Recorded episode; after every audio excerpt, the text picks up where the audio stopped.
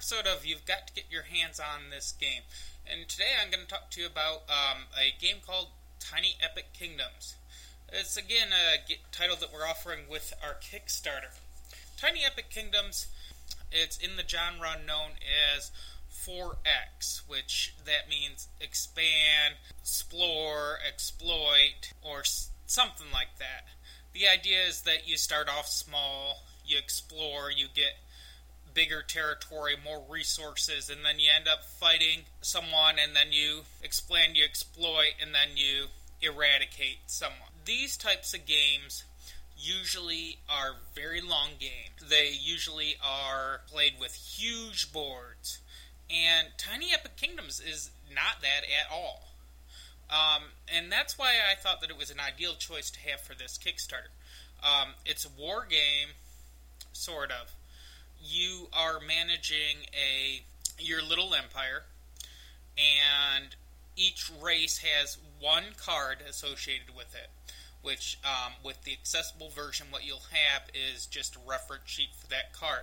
And that card has different levels of magic, and each one of these is different for the different races, um, depending on if you got the Kickstarter, were in on the Kickstarter, or got the um, specialty races. There are a lot of races, or there's just a few. Um, I'm not. I'm planning on supporting all of the races that are available, but you might need to. You might not have them depending on where you're picking up your copy. I'm not sure exactly how that's working. Website I'm going to link you to is Game Salute, which is the distributor. Um, usually with promos and stuff like that, and I think that they implied that they're going to do this. They will offer them through the Board Game Geek store and at cons at later points if you're obsessive compulsive and need to have all the different races, which you don't really need to have to enjoy the game. Anyway, um, the way the game works is there's a list of different actions that you can take. There are six different actions that people can take on a turn.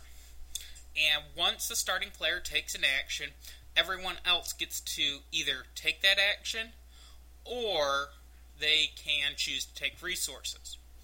So everyone has the everyone in front of them has their little card that says their race. So they might be orcs or goblins or um, halflings or whatever. And each race has a different theme. Like halflings are the diplomacy guys and want to be friendly with everybody whereas the dwarves they want to build towers and stuff. So every race has a different theme.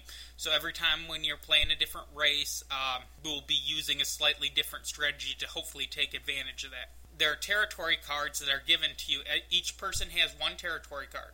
The way that those work is that everyone is given a territory, and it's a two-sided territory, and the player has a choice of of either using side A or side B one of the sides has a funky territory to it that's either a ruins or a capital city.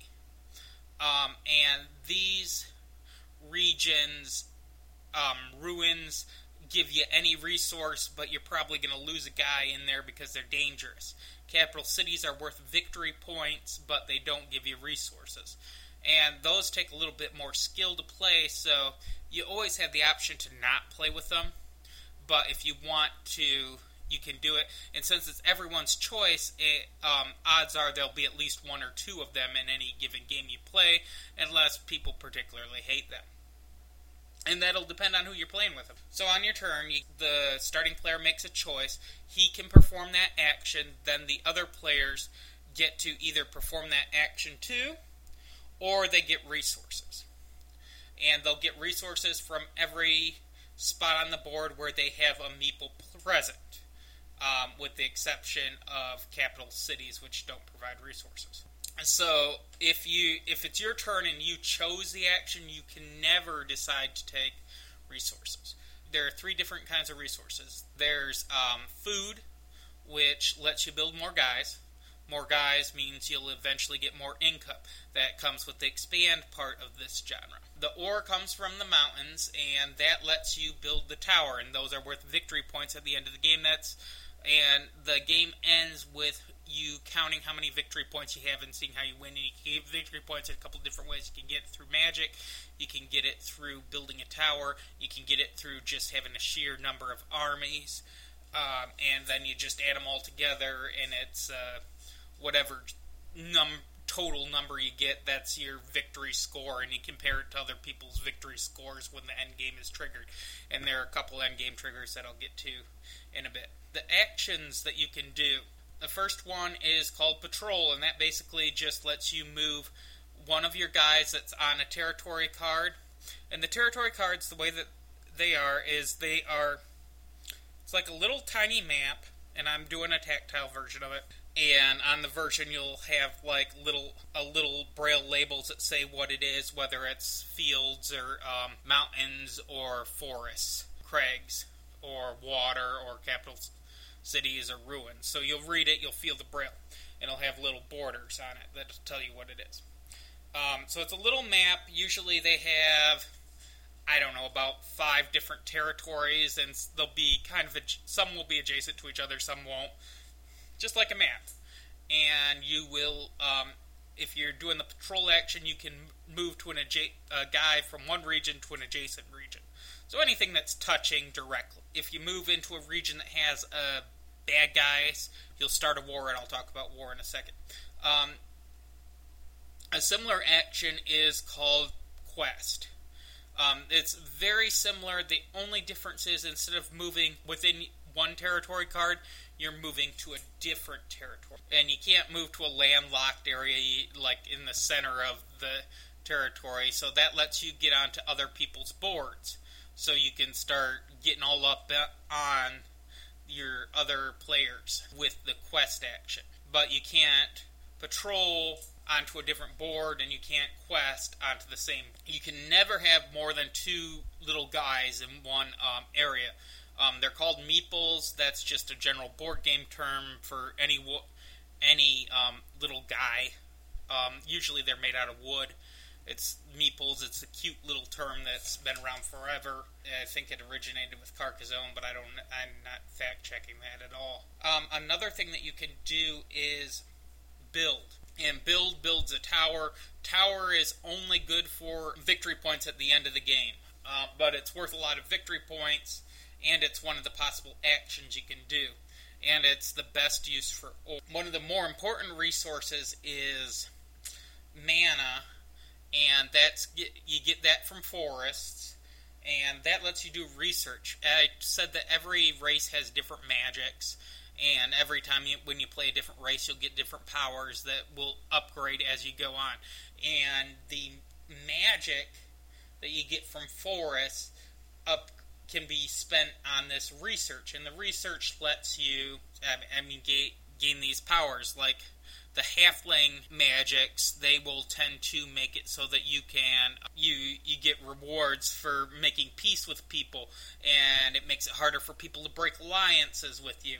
Um, the dwarf ones let you build towers easier. Um, the undead ones let you make guys easier so that you can swarm more easily. So each race has a different theme and different things that they're good at. Um, so so you look at the different things, and you should adapt your strategy based on the different races that other people are playing. Let's see another action you can take, and, and again with all these actions, you say I'm going to build, and then you get a chance to build. Then everyone else gets a chance to do the same thing, or take resources. So I'm going to research. So I get to research, then the person to my to my left gets to research, then the person to their left gets to research, or they can decide to take resources. And if they take resources, it's as simple as if they're in a forest, they get one mana. If they're in a field, they get one food. If they're in a mountain, they get one ore. And if you have two guys in the same place, you still only get one per span. Another thing that you can, another possible action you can do other than building and researching and patrolling and moving is expand. And what that lets you do is add another meeple onto the board so that you get more guys. So that'll potentially let you use um, do more things, and that costs you food. So in a lot of these games, you want to get food early so that you can get more guys, and having more guys gets you more potential resources, so you can get more guys. Um, last thing you can do is trade.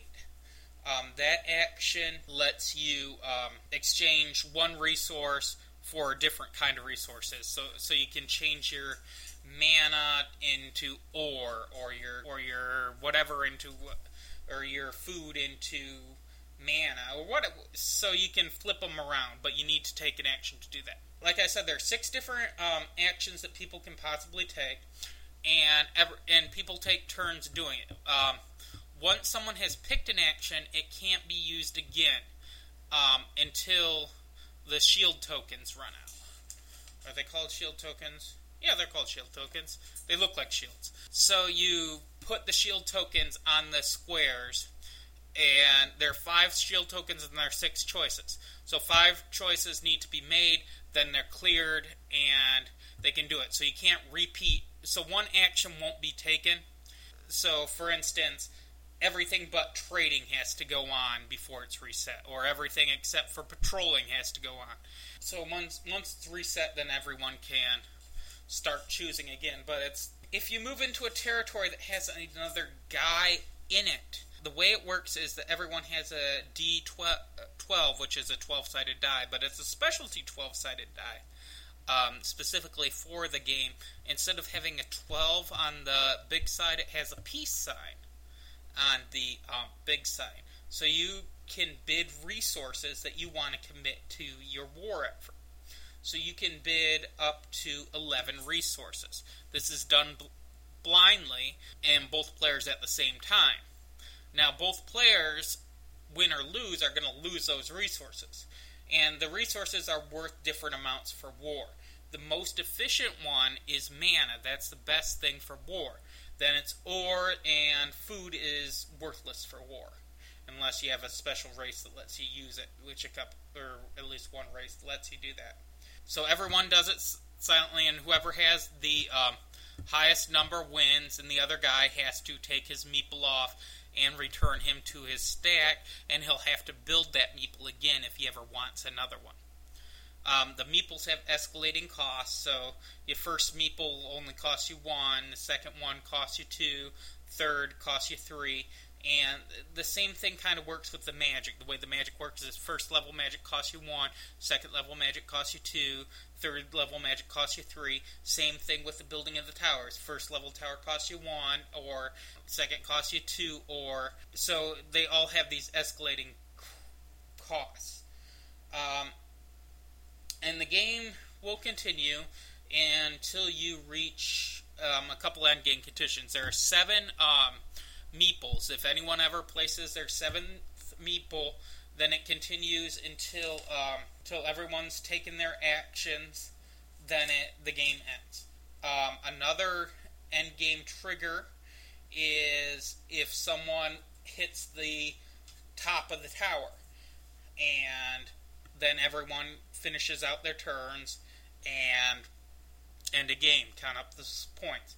Another end game trigger is hitting the top of the magic track. So that I think that if conditions are met, it'll be the last turn and the game ends. You cut out the victory points and that's the game.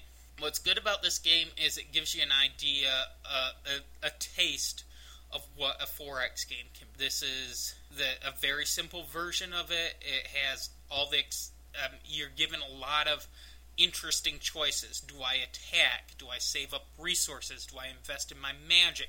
Do I try to get ahead in the towers? Do I try to um, take on get more meeples earlier? Do I? I mean, you're you're given a lot of choices all at once, and how best do I adapt to the abilities that my other players have? Um, what I like about it is because everything is contained on a couple different cards, it isn't too um, unwieldy for doing a tactile overlay, and I can do it even with the um, just the sleeves. So it isn't a huge plastic overlay that you need to move around and is a big fuss. It's just the sleeves, and you feel on the sleeves Um, you got to be a little bit careful that you don't move the meeples out of position, but you know that they're there, so you, you're being a little bit careful. And I, I don't think that that's going to be an issue at all. Anything else? I just think that it's a fun little game. It's a lot shorter than most 4X games. Um, it's just over an hour if you know what you're doing, and you probably won't the first time because whenever you're talking about a strategy game, you probably don't know what you're doing the first few times. I enjoyed it when I played it. Um, I definitely want to play it again.